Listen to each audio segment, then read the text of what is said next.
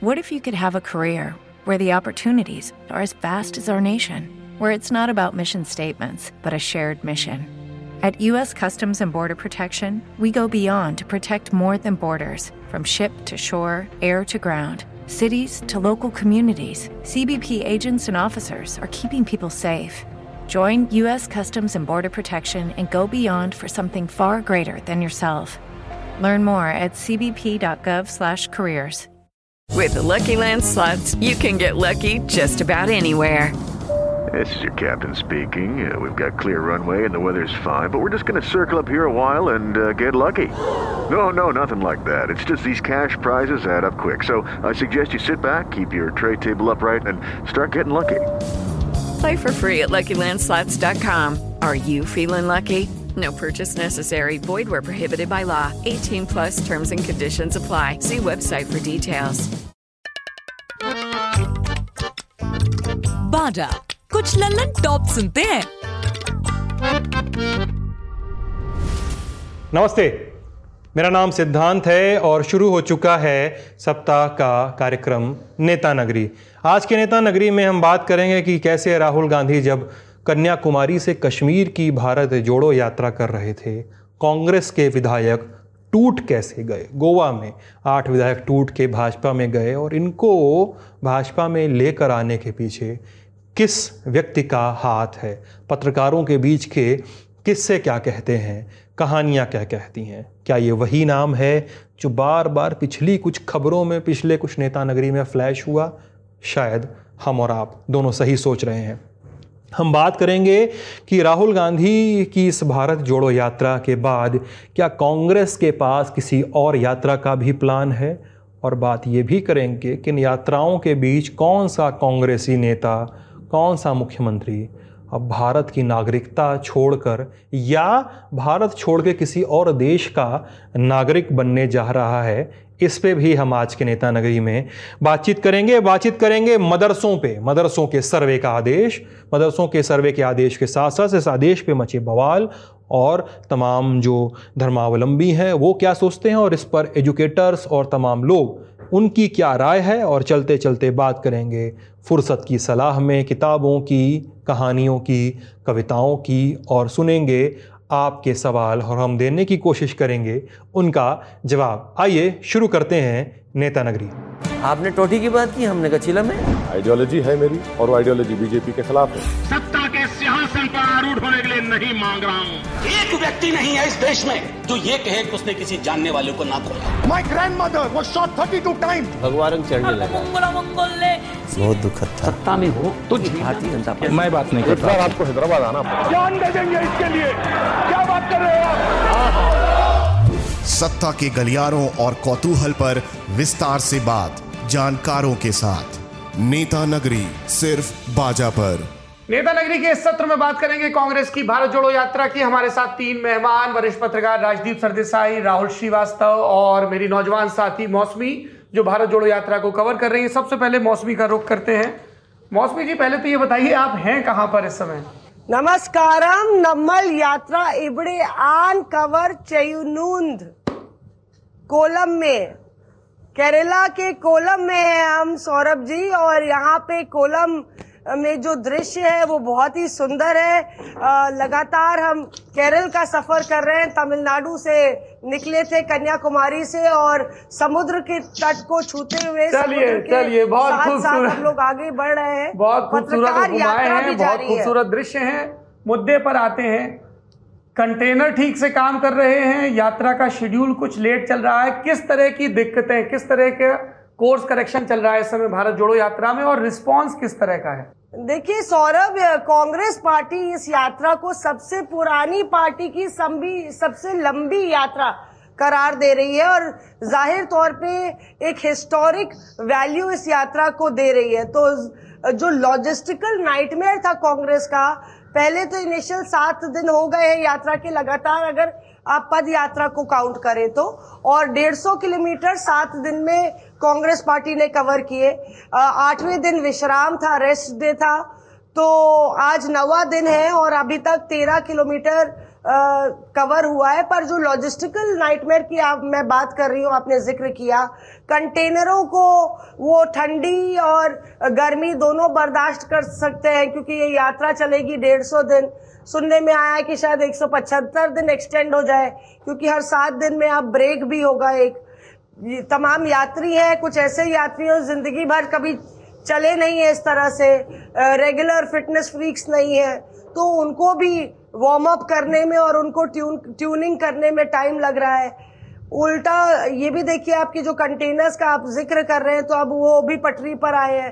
रोज pack करना एक नया गाँव दूसरी जगह बसाना वो भी आसान नहीं है। तो आ, लगातार कंटेनरों को जहाँ पे कैंप में रखा जाता है फिर बोरिया बिस्तरा बाँध के सारी बिजली बिजली अच्छा, उठा के ले जाया जाता है। मुझे ये बताइए कि सोशल मीडिया पर या मीडिया में जिस तरीके का बज क्रिएट हो रहा है कभी कांग्रेस एक तस्वीर पोस्ट करती है जिसमें आरएसएस के पुराने गणवेश में आग लगती दिख रही है।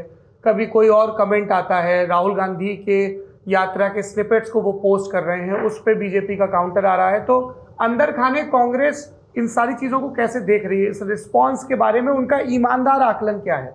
कांग्रेस एक्चुअली काफ़ी गदगद है, अगर आप देखें तो। कांग्रेस इस बात को लेके कि बीजेपी को इतनी मिर्ची लग रही है इसको लेके कांग्रेस को लगता है कि आप जो भी विवाद करें विवाद controversies are good for us क्योंकि उससे हमें मौका मिलता है ना सिर्फ़ अपनी सफ़ाई पेश करने का, बल्कि अपनी यात्रा के बारे में सच्चाई लोगों को बताने का। और आप देखें कि कहीं ना कहीं कांग्रेस को इससे फ़ायदा हुआ है। कुछ ऐसे आरोप थे, निर्लजता की शब्द शब्दों का इस्तेमाल हुआ आ, कुछ घटनाओं के लिए जो घटनाएँ घटित हुई थी और कहा था कि नहीं ऐसा नहीं हुआ है स्वामी विवेकानंद मेमोरियल को लेके विवाद खड़ा हुआ। तो कांग्रेस को लग रहा है कि बीजेपी जितनी हाई तौबा मचाएगी उस, उसमें तो फ़ायदा हमारा ही है। अच्छा। तो कांग्रेस इसको लेके काफ़ी गदगद है भाजपा इतना शोर कर रही है। राजदीप जी आपका रुख करेंगे। भारत जोड़ो यात्रा पर हमने एक तात्कालिक टिप्पणी लगातार ऑपेड लिखे जा रहे हैं। कभी सुदीन कुलकर्णी लिखते हैं कभी लेफ़्ट पार्टी के केरल के सांसद लिखते हैं। इसके पैरेलल गोवा में एक बड़ा उलटफेर हुआ है। आप गोवा से आते हैं, ज़रा उसके बारे में विस्तार से बताइए। पर्दे के पीछे कौन था? कांग्रेस कहाँ चूक गई? किस तरह का संतोष बिल्ड हो रहा था? बीजेपी की तरफ़ से इस ऑपरेशन को किसने अंजाम दिया? और एक कॉमन गोवा पर्सन इन चीज़ों को कैसे देखता है? क्योंकि ये this is I can not say a new norm this is a norm now for Goa देखिए अगर आप पॉलिटिकल डिफेक्शंस का कैपिटल ले एक जमाने में आप कहते थे आया राम गया राम हरियाणा में ये शुरू हुआ। अब आपको कहना चाहिए आया डिसूजा गया डिसूजा या आया सरदेसाई गया सरदेसाई? क्योंकि गोवा में आप देखिए नब्बे के दशक में तेरह सरकारें हुई तेरह मुख्यमंत्री हुए। उससे फिर थोड़ा बेहतर हुआ है पिछले सालों में जो सरकारें रही हैं कम से कम पूरे पाँच साल पिछली तीस सर, तीन सरकारें रही हैं। लेकिन जब आपके चालीस विधायक ही होते हैं तो आपको तोड़ने के लिए क्या लगता है? तीन या चार लगते हैं। मैं आपको उदाहरण देता हूँ जो आपने अभी कहा। यह ऑपरेशन जुलाई में प्लान हुआ था। जुलाई के ऑपरेशन में कांग्रेस के पास 11 विधायक हैं। छह विधायक बिल्कुल तैयार हुए पार्टी छोड़ने के लिए। रह गए दो विधायक। आपको आठ विधायक चाहिए थे स्प्लिट के लिए क्योंकि आपको दो विधायक नहीं मिले। इसलिए वो ऑपरेशन बीजेपी ने पूरी तरह से किया नहीं।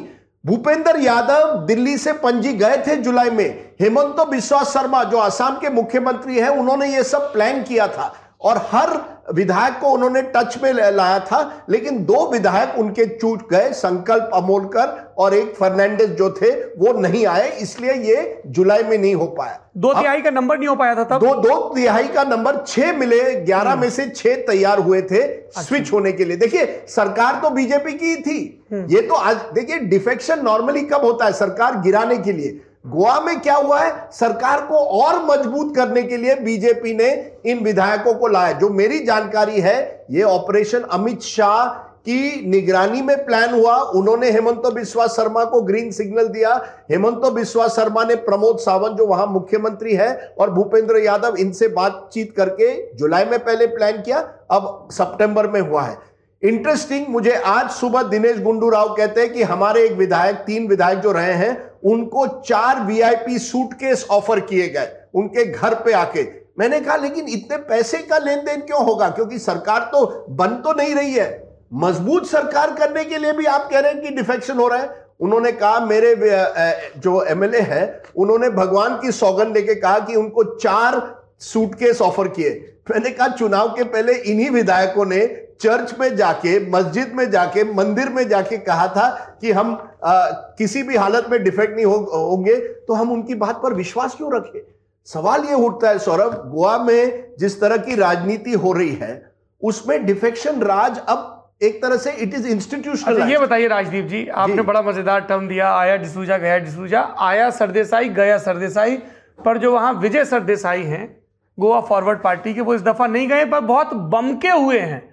कि कोई नेता प्रतिपक्ष नहीं होगा बीजेपी लोकतंत्र की हत्या कर रहा है आपकी तो बात हुई होगी आज ही मुझे विजय सरदेसाई को लगता है मौका है ऑपोजिशन लीडर बनना कांग्रेस कह रही है कि आप हम्म। हमारी पार्टी में आ जाओ हमारे कब केवल तीन विधायक रह गए आप चौथे हो जाओ और आपको हो सकता है एक गुट कांग्रेस का है जो चाहता है कि विजय सरदेसाई जैसे व्यक्ति को शायद हम विपक्ष का नेता बना सके। कौन कह रहा है कांग्रेस में? कांग्रेस में कोई है जो देख रहा है देखिए यही बात है। मैं जो मौसमी ने कहा ना कि कांग्रेस गदगद है मैं पूछता कौन सी कांग्रेस गदगद है? उसी तरह से कौन सी कांग्रेस है जो विजय सरदेसाई को आगे अब बढ़ाना चाहती है? देखिए सौरभ साफ़ है।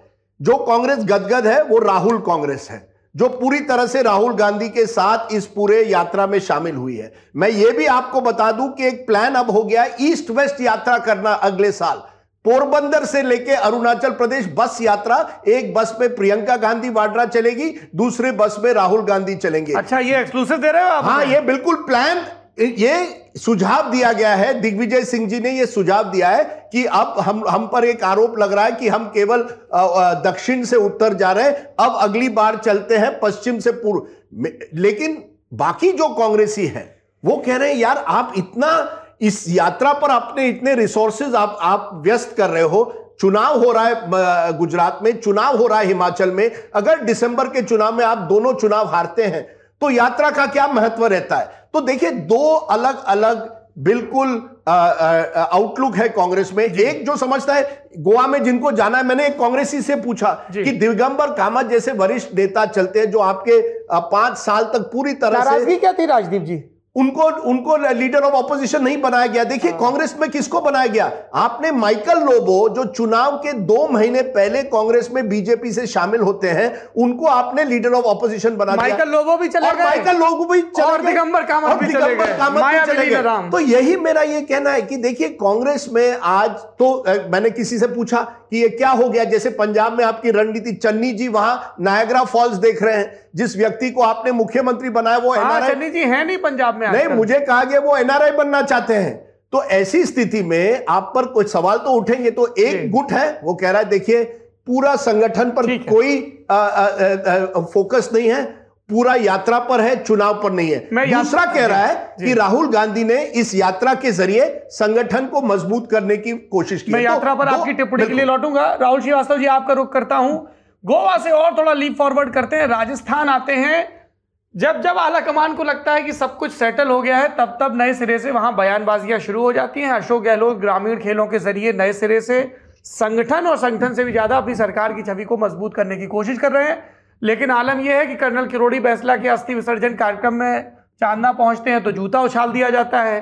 गुजरों का नेता कौन? संगठन का नेता कौन? कांग्रेस का नेता कौन? और सबसे बड़ा सवाल ये कि क्या अशोक गहलोत कांग्रेस अध्यक्ष बनने के साथ साथ कुछ महीनों तक मुख्यमंत्री भी बने रहेंगे? क्योंकि राजदीप जी की तरह मेरे भी सूत्र हैं। मैं भी कुछ एक्सक्लूसिव बताना चाहता हूँ कि जो बात तय हुई है फ़िलहाल वो ये है कि वो कुछ महीनों तक दोनों पदों पर रहेंगे। उसके बाद वो राजस्थान में सत्ता का हस्तांतरण करेंगे और उसमें भी उनकी सुनी जाएगी। तो कांग्रेस की एक तरफ़ रणनीति यात्रा और यात्रा के इर्द गिर्द है लेकिन राज्यों से जो खबरें आ रही कांग्रेस के लिए वो अच्छी नहीं है। राहुल जी। देखिए सौरभ आप और राजदीप जैसे लोग अपने सूत्रों से जब बात कर लेते हैं उसके बाद अगर उस पर पुष्टि मुझसे मांगते हैं तो आप मुझे दुविधा में डाल देते मैं गरीब रिपोर्टर हूँ। उनकी पुष्टि मैं नहीं कर सकता मैं अपनी तरफ़ से बता सकता हूँ जो थोड़ी बहुत खुरचन हम लोगों को मिलती है उसमें यह है कि अशोक गहलोत साहब का ये एक क्लैरिटी आ रही है कि अगर सोनिया गांधी नहीं तो दूसरी चॉइस जो है वो सिर्फ़ अशोक गहलोत राहुल गांधी ने यह बात साफ़ कर दी है मौसमी इस बात की पुष्टि कर सकती है कि वो संगठन में ये अध्यक्ष और ये सब में इंटरेस्टेड नहीं है। राजीव ने जैसे कहा कि वो एक और यात्रा करना चाहेंगे। ये हिंट्स आ रहे हैं कि एक और यात्रा अगले साल हो सकती है। कुल मिलाकर के ये कहा जा सकता है कि राहुल गांधी एक वो ले रहे हैं स्टैंड तो गहलोत साहब पे जो है ना बड़ा विकट समय आ गया। पिछले करीब मैंने गिना है 26 दिनों में गहलोत साहब ने करीब आठ नौ इंटरैक्शन मीडिया से कर डाले हैं। जी। और कई जगह अपनी दुहाई दे दी है कि कितनी मुश्किल से बमुश्किल उनकी सरकार बची है। और अनकनेक्टेड लोगों से भी जो उसके साथ ड्राइंग रूम में पहले वो बाहर ऐसे बयान कर रहे थे आजकल वो कटाक्ष करने लगे हैं कि कैसे उनकी सरकार एक रिबेलियन से बच के बच गई और किस तरह से वो काम निकाल के ले गए। अभी कल ही शायद हुआ है कि वो एक ऐसा ही बयान दे आए हैं कि फला ने उनके साथ गद्दारी कर दी फला ने आके खबर कर दी। हम्म। इस कारण से सरकार बच गई।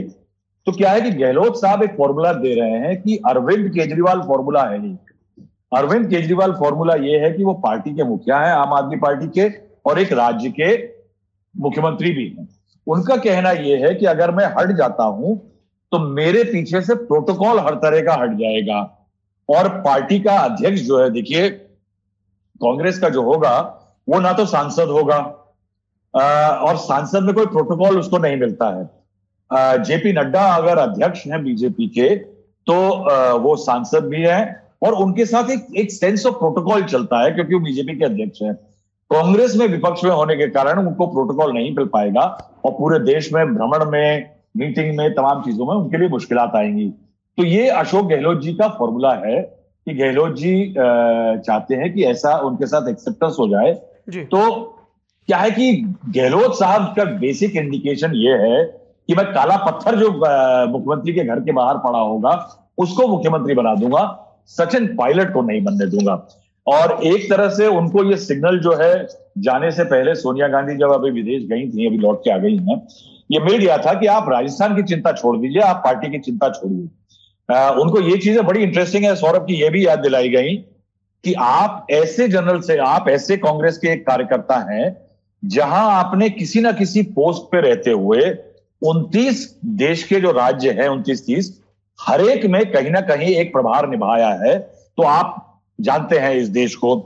उनको यह भी बताया गया कि इमरजेंसी की बात की जो सबसे पहली रैलियाँ हुई थी इंदिरा गांधी जी के द्वारा, वो अशोक गहलोत जी ने जोधपुर में करवाई थी। उनको यह भी याद दिलाया गया कि जब राजीव गांधी अमेठी से चुनाव लड़ने गए थे तो वहाँ पे चुनाव का प्रभार भी अशोक गहलोत के पास था। तो कुल मिलाकर के अशोक गहलोत की जो जामवान जैसे के तरह से हनुमान जी को बताई गई थी कि भाई, संकट मोचो किस टाइम तुम हो सकते हो, क्योंकि फला फला क्वालिफिकेशन तुम में है। लेकिन ये बहुत मुश्किल का सबब बन गया है अशोक गहलोत के लिए। अशोक गहलोत इस समय डेस्परेट हैं और उतना ही यानी वो सत्तर से ऊपर के हैं और सचिन उनके मुकाबले यंग है, मगर इस समय सचिन जो है वो धीर गंभीर हो गए हैं। वो चुप बैठे हुए हैं क्योंकि उनको लगता है कि उनका नंबर आ सकता है। और इस वजह से क्या हो रहा है कि बहुत सारे लोगों का कहना है कि जो सचिन पायलट के पास अगर जाते हैं आजकल कोई भी शिकायत लेकर के तो यही कहा जा रहा है, भाई साहब, सितंबर गुजर जान दीजिए।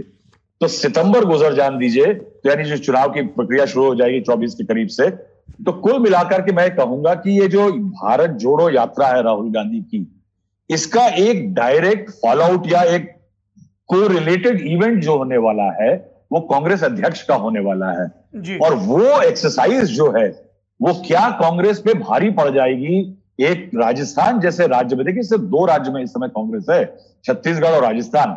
और वो कांग्रेस के लिए अगर भारी पड़ गई अगर वहाँ इस तरह का विवाद हुआ कि सचिन को लेकर के अशोक गहलोत अड़ गए और अध्यक्ष उनको बनना है तो कांग्रेस के लिए बहुत ज़्यादा फजीता होने वाला है। कहीं ना कहीं ये जो कहेंगे कि एक तरह से कांग्रेस की पूरी यात्रा डीरेल हो सकती, जबकि मैं कहूँगा, मैंने पिछली बार भी कहा था कि अगर राहुल गांधी ये तय कर लें कि कांग्रेस से जुड़ो यात्रा होनी चाहिए थी ये और ये बना दे उसका पूरा एजेंडा तो शायद ये तीन हज़ार पाँच सौ किलोमीटर एक सौ डेढ़ सौ दिन कांग्रेस के लिए फ़ायदे का सबब हो सकते हैं। ठीक है। राहुल जी, मैं आपके पास आऊँगा एक नए सवाल के साथ। मौसमी मुझे ये बताइए कि गोवा में जो हुआ राजस्थान में जो हो रहा है Hey guys, it is Ryan. I'm not sure if you know this about me, but I'm a bit of a fun fanatic when I can. I like to work, but I like fun too. It's a thing. And now the truth is out there. I can tell you about my favorite place to have fun. Chumba Casino. They have hundreds of social casino style games to choose from with new games released each week. You can play for free anytime, anywhere and each day brings a new chance to collect daily bonuses. So join me in the fun. Sign up now at ChumbaCasino.com. No purchase necessary. BGW. Void were prohibited by law. See terms and conditions. 18 plus. Jammu Kashmir कई और राज्यों में भारत जोड़ो यात्रा में जो नेता चल रहे हैं उनके बीच इस बारे में चर्चा हो रही है या तमिलनाडु में स्टालिन की सरकार है जिसमें कांग्रेस भागीदार है और केरल में वो मुख्य विपक्षी पार्टी है तो वहाँ की भीड़ वहाँ के यूफोरिया में ही मगन है और दूसरा अहम सवाल ये है कि एक तरफ़ जहाँ राहुल अपने काडर को, अपनी पार्टी की इमेज को रिचार्ज करने की कोशिश कर रहे हैं। दूसरी कवायद उन्हें जो करनी है वो ये है कि वो क्या नए सिरे से यूपीए को कंस्ट्रक्ट कर पाएँगे? उस दिशा में कोई चर्चा हो रही है वहाँ पर? देखिए, केरल में बैठे बैठे कांग्रेस ये सोच रही है कि अभी दिल्ली दूर है और किसी शायर ने खूब कहा है कि उन्हें ठहरे समुंदर ने डुबोया जिन्हें तूफ़ान से लड़ने का अंदाज़ा था। तो कभी कभी आप ठहराव, अगर आप ठहराव में भी हो तो आपके लिए आगे बढ़ना कितना मुश्किल होता है? शायद कांग्रेस कांग्रेस को इस बात का एहसास हुआ और इसलिए ये भारत जोड़ो यात्रा चली। पर कांग्रेस का ये कहना है कि आप गोवा छोड़िए, आप राजस्थान छोड़िए, आप भारत जोड़िए। जितनी बार उनसे पूछिए कि भाई गो, बगल में आपके गोवा में कांग्रेस छोड़ रहे हैं लोग और एक पंक्चर कर रही है भाजपा आपकी पूरी भारत जोड़ो यात्रा को तो एक तरीके से कहीं ना कहीं डिनाइल मोड में है कांग्रेस। वो इस बात पर ज़्यादा तवज्जो नहीं देना चाहती कि अभी भी कुछ नेता हैं जो गुलाम नबी आज़ाद लगातार वहाँ पे डेरा डाले हुए हैं जम्मू कश्मीर में। और वो एक जीता जागता उदाहरण है कांग्रेस में किस तरह से जो कांग्रेस का अंद, अंदरूनी कितना कमज़ोर है उसका संगठन कितना कमज़ोर है। पर सतह पर क्या ये यात्रा चल रही है? आप ये देखिए कि केरल में तो क्योंकि मज़बूत है कांग्रेस सेकंड बड़ी पार्टी है तो उसकी यात्रा ठीक चल रही है तो कहीं ना कहीं कांग्रेस इस बात को लेके मगन चल रही है। और दूसरी बात यह है कि राजस्थान हो या फिर यूपी हो, इसका ख्याल अभी राहुल गांधी को नहीं है। राहुल गांधी लगातार निशाना भाजपा पर साध रहे हैं और कांग्रेस को एक बात का एहसास है कि अगर हमें अपनी अपना रेलिवेंस ऑपोजिशन में बढ़ाना है तो इस यात्रा को सफल बनाना है। कम से कम कुछ तो मामला आगे बढ़ बढ़े कुछ तो कारवा आगे बढ़ा वरना तो कांग्रेस हम्म। बिल्कुल ही आईसीयू में नज़र आ रही थी एक तरह से पैरालिसिस था कांग्रेस में। तो मुझे लगता है एक सौरभ एक चेंज है कांग्रेस में। एक आपको एक सेकंड रंग के नए हम्म। नेता नज़र आ रहे हैं इस भारत जोड़ो यात्रा में। वो चेहरे जो आप कभी जानते नहीं थे। कुछ युवा नेता नज़र आ रहे हैं और मोमेंटम यहाँ पे ज़रूर बन रहा है। हाँ, बिल्कुल दिल्ली दूर है।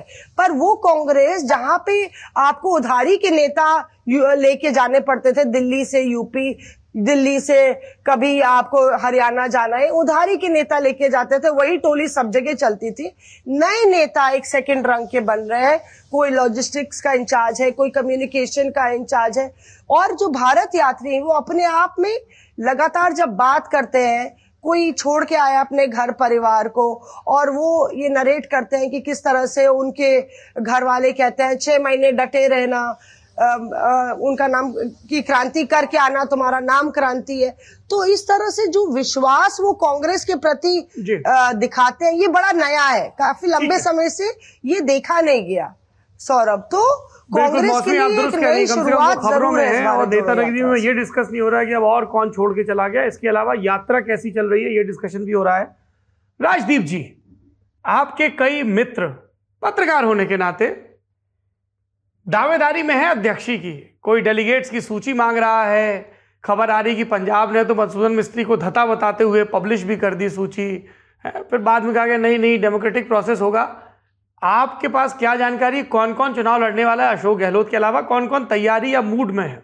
पहले तो जो बात मौसमी ने कही और उससे ये बात भी जुड़ी हुई है एक है नया जनरेशन उभर कर आ रहा है जो राहुल के करीबी है जो मैं कह रहा हूँ ना कांग्रेस आर एक नई कांग्रेस उभर नाम बताइए। इस कांग्रेस आर में? श्रीनिवास है नहीं श्रीनिवास है देखिए कन्हैया कुमार को आप लीजिए पवन खेड़ा अवनी बंसल ये जो यात्रियों यात्रियों से जुड़े हुए हैं वो AIPC All India Professional Congress से जुड़ी हुई थी वो भी यात्रा में शामिल हुई अच्छा। है पवन खेड़ा जो एक स्पोक्स पर्सन है वो जी, जी। यात्रा से जुड़े हुए देखिए ये कोई मास लीडर्स अभी तक उनके बने नहीं है। ये प्रॉब्लम की दुविधा है। ये जो सेकेंड जनरेशन जो मौसमी कह रही है ये सब ठीक है बट उनमें मास लीडर कहाँ है? जब आप कर्नाटका में जाएँगे आपको डी के शिव कुमार सीतारामैया इन्हीं चेहरों पर एक तरह से आगे बढ़ाना पड़ेगा। तो ये कांग्रेस आर जो है जो राहुल के जो करीबी बाकी जिसके बारे में आपने प्रोग्राम में बात की थी सचिन राव वगैरह जो उनके जो एक तरह से मेंटोर्स हैं वो भी इसके साथ जुड़े हुए। लेकिन आपने प्रेसिडेंट की बात की। शशि थरूर ज़रूर बनना चाहते हैं। यानी. कॉन्टेस्ट करना चाहते हैं। उन्होंने लगभग बन मन बना लिया था लेकिन ऐसा है ना हम जो अंग्रेज़ी स्पीकिंग इंटेलेक्चुअल्स होते हैं हम कुछ सोचते हैं और जमीनी हकीकत कुछ और होती है। जी। मैं अपने आप को इंटेलेक्चुअल इंग्लिश स्पीकिंग जो होते हैं हमें आपकी तरह हम ज़मीन से जुड़े हुए नहीं हैं। तो सची शशि थरूर लड़ना चाहते हैं लेकिन वो अभी तक तय नहीं है कि लड़ेंगे या नहीं। दूसरे नामों में इसी ग्रुप से मनीष तिवारी? मनीष तिवारी लड़ेंगे नहीं। मनीष तिवारी देखिए वो मनीष तिवारी आज एमपी हैं। जो एमपीज है ना वो आज पहले देख रहे हैं कि अगले दो साल में क्या होना भी है। तो एमपी हैं। हाँ लेकिन शशि थरूर देख रहे हैं कि मेरा एक प्लान बी है क्या। उन्होंने कुछ लोगों से कहा है मैं इस तरह की राजनीति से उब गया हूँ कि can I do something else मैं कुछ और करूँगा अगर मैं इसी तरह से राजनीति में रहा। तो उनमें वो एक मुझे लगता है ही इज़ नॉट श्योर कि और कौन किस है तरह माहौल टटोल रहा है? देखिए माहौल टटोलने में अ, जो दूसरी तरफ़ से नाम आ रहे हैं अशोक गहलोत का नाम तो है ही मुकुल वासनिक का नाम है एज अ पोटेंशियल कॉम्प्रोमाइज अब क्या हुआ है यह भी बात चल रही है कि कई स्टेट यूनिट्स को कहा गया है कि आप रेजोल्यूशन पास करिए सोनिया गांधी के नाम पर कि हम चाहते हैं कि सोनिया गांधी ही रहे और बाकियों को आप वर्किंग प्रेसिडेंट्स बनाएँ। किसकी तरफ़ से कहा गया है? वेणुगोपाल की तरफ़ से कहा गया है? दिग्विजय की तरफ़ से कहा गया है? ये वो जो पुराने कांग्रेसी हैं अंबिका सोनी वगैरह जो एक तरह से सोनिया जी के करीबी माने जाते हैं। जी, जी। क्योंकि कुमारी शैलजा का भी नाम हुआ है। आ, आ, मुकुल वासनिक का तो कुमारी शैलजा भूपेंद्र हुड्डा से लड़ाई जीत नहीं पा रही है। मीरा कुमार देखिए भूपेंद्र हुड्डा अब हरियाणा पर उनका फोकस है। वो जी ट्वेंटी थ्री के जितने रह गए वो अपने अपनी सबसे बड़ा बेनिफिट उन्हीं का रहा। हाँ वो हरियाणा में रह गए बाकी कुछ एमपीज बन गए मुकुल वासनिक जैसे और अ, अन्य तो कपिल सिब्बल से भी बात हुई होगी उन्होंने क्या बताया? क्या चल रहा है कांग्रेस में? खबर तो उनके पास नहीं आती नहीं कपिल सिब्बल जो है वो तो सोच रहे हैं मैं अपनी एक प्लेटफॉर्म बनाऊँ। वो कह रहे हैं why can't we start our own platform देखिए ये जो अ, कुछ नेता है वो आप मान गए हैं कि आप गांधी परिवार को कांग्रेस में रहकर हरा नहीं सकते। एक नेता ने मुझे कहा Gandhis will not cede one centimetre to us.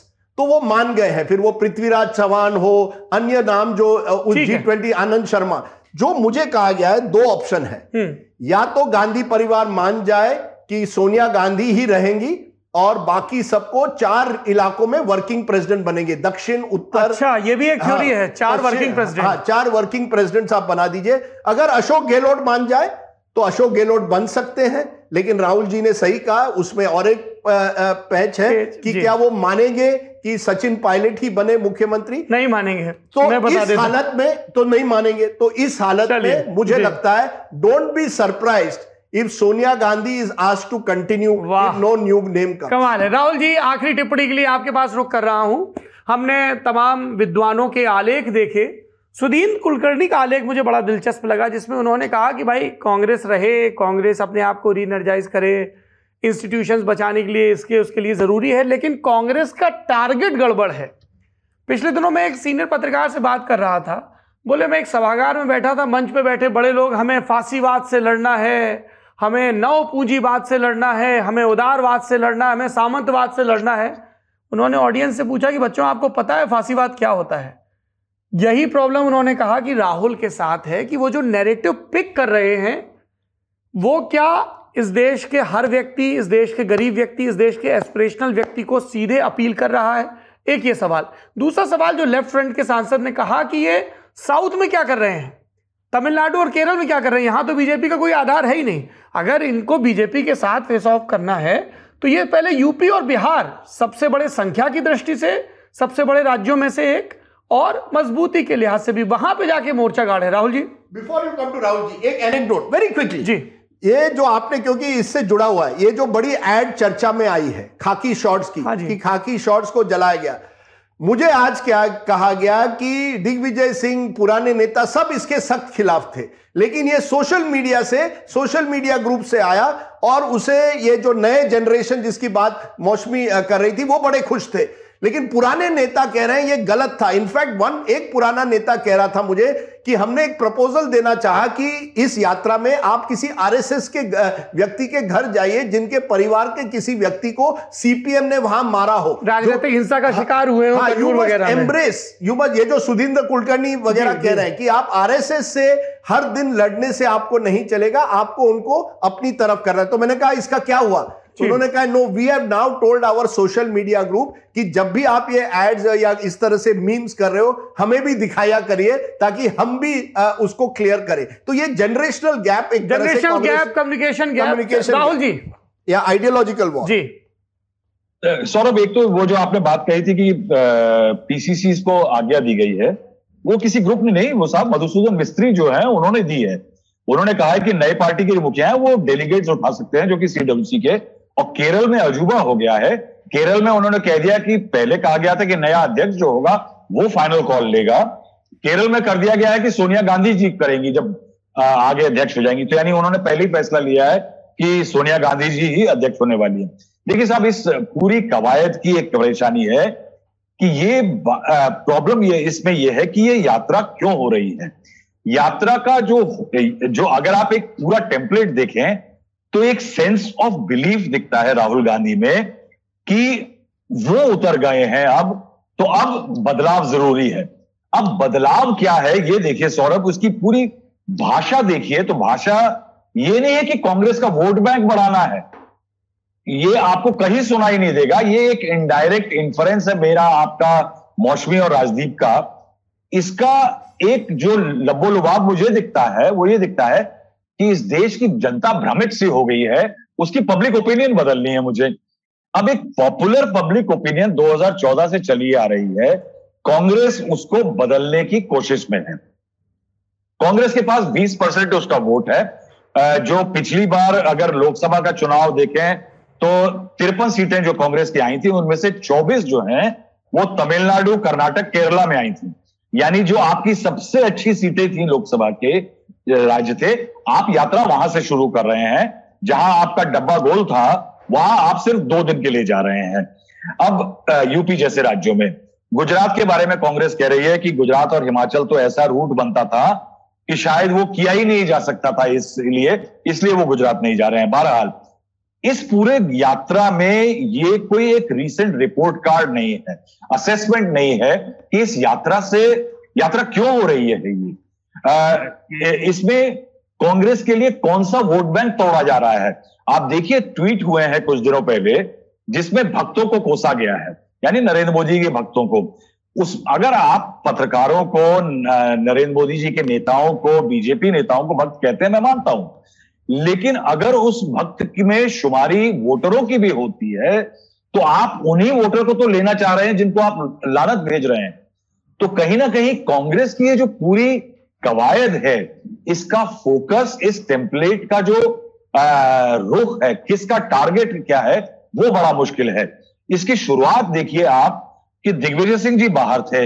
हमें मुझे जो सूत्र बता रहे हैं कि एक सज्जन राहुल गांधी के बहुत समीपी हुआ करते थे, जो कि दिग्विजय सिंह भी के भी खास थे। और उन्होंने जाकर के उस सज्जन ने दिग्विजय जी का जो नर्मदा यात्रा का एक्सपीरियंस था, उसका वर्णन जिस तरह से सुनाया और जिस तरह से रूपरेखा लिखी और बात करी गई, उससे दिग्विजय सिंह जी की दोबारा एंट्री हो गई है सिस्टम में। कुल मिलाकर के अगर आप देखें तो क्लैरिटी नहीं है कि ये यात्रा क्यों हो रही है, क्या टारगेट वोट बैंक है, किस कारण से लोग बीजेपी या बाकी लोगों को छोड़ करके कांग्रेस के साथ आएँगे? क्योंकि अगर आप ये कह रहे हैं कि भारत टूटा हुआ है, उसको जोड़ने की कवायद है तो ये कैंपेन जो है, ये पिछले तीन बार से हो, दो बार से हो चुका है और ये विफल रहा है।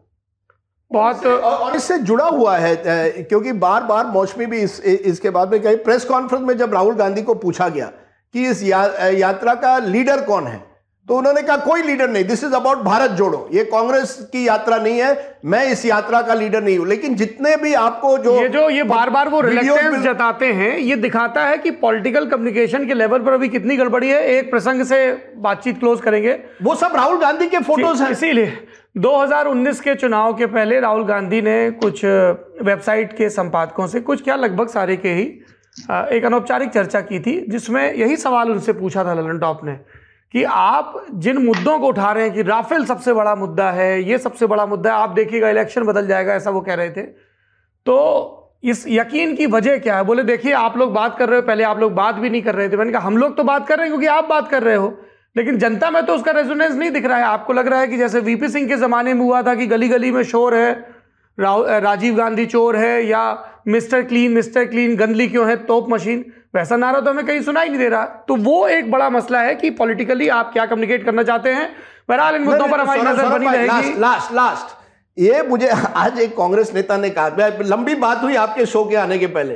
उन्होंने कहा Rahul Gandhi sincere and committed he sincere and committed to building a new India but he is not interested in power politics उनको सत्ता में इंटरेस्ट नहीं है। अब ये नेता जो कह रहे हैं उन्होंने कहा देखिए कांग्रेसी तो ज़िंदगी बातचीत है। उन्होंने कहा ज़िंदगी नहीं उन्होंने हाँ कहा कांग्रेसी जो होता है वो ज़िंदगी भर सत्ता के लिए ही लड़ता है। अब आप कह रहे हैं रिफॉर्म करो पार्टी बदलो पर ये ओवरनाइट नहीं ये दरअसल अब मुझे समझ में आ गया। आपने जब ये कहा तो मुझे खुल गया। मेरे ऊपर आमद हुई है ये महात्मा गांधी यही चाहते थे दरअसल कि कांग्रेस को भंग कर दिया जाए और वो एक सोशल रिफॉर्म का ऑर्गेनाइजेशन बने। हो सकता है राहुल गांधी अभी प्रकट ना कर रहे हो पर चुपके चुपके वो गांधी जी के सपने को पूरा कर रहे हो sir you can not live in 12 Tughlaq road and do that Mahatma Gandhi Sabarmati Ashram में अपनी ज़िंदगी क्या पता वो केरल में का आश्रम भी बना ले। चलिए बहुत बहुत धन्यवाद मौसमी जी। आप अपनी सेहत का खूब ख्याल रखिए और लगातार हम तक खबरें पहुंचाती रहिए। राहुल श्रीवास्तव जी राजदीप जी बहुत बहुत धन्यवाद आप तीनों को जुड़ने के लिए। बढ़ते हैं नेता नगरी के अगले सत्र की तरफ़। थैंक यू सो मच नेता नगरी के इस सत्र में हम बात करेंगे मदरसों पे और मदरसों पर हो रही, मदरसों के सर्वे पे हो रही जो बयानबाजियाँ हैं और जो पूरी उलटबासियाँ हैं और जो कन्फ्यूज़न है, जो आरोप हैं सरकार पर और कुछ नेताओं के एक दूसरे पर। हम उन सब पे बातचीत करेंगे लेकिन थोड़ा एनालिटिकल नज़रिए से देखने की कोशिश करेंगे कि बातें असल में कहाँ पे हैं, दिक्कतें असल कहाँ हैं और फिक्स कैसे किया जाना है? और इस पूरी बातचीत में हमारे साथ होंगे हमारे मेहमान जो हमारे साथ वर्चुअली जुड़े हुए हैं। और सबसे पहले हम चलते हैं lieutenant general retired lieutenant general Zameeruddin Shah के शाह के पास, जो एएमयू के पूर्व वाइस चांसलर भी रह चुके हैं। किताबें भी लिखी हैं आर्मी में भी उन्होंने अपनी सेवा दी है। और इस बातचीत का जो ज़मीरुद्दीन साहब मैं इस बातचीत का जो अगर आ, मुझे बेस सेट करने का आधा मिनट मिलता है तो मैं ये प्रिटेक्स लोगों को देना चाहूँगा कि यूपी में एक आदेश आता है कि यू, यूपी के सभी मदरसों का सर्वे किया जाए। दो या तीन सितंबर की घटना है इसी महीने की। दो या तीन सितंबर को की मदरसों का सर्वे किया जाए इसमें लेकर एक महीने की टाइमलाइन दी जाती है। आप मदरसों का सर्वे पूरा करेंगे और जिसके पीछे इस तरह के जो तर्क आते हैं कि एडेड अनएडेड और गैर सरकारी सरकारी इन सब का जो डेटाबेस है, उसको दुरुस्त करने में मदद मिलेगी। सर, इस पर आपकी पहली प्रतिक्रिया क्या है? देखिए, सर्वे करने में कोई हर्ज नहीं, मगर मैं कहना चाहता हूँ कि गवर्नमेंट के जो कदम है इक्विटी होनी चाहिए। अगर वो मदरसों का सर्वे कर रहे हैं तो बाकी एजुकेशनल इंस्टीट्यूशन का भी सर्वे करें।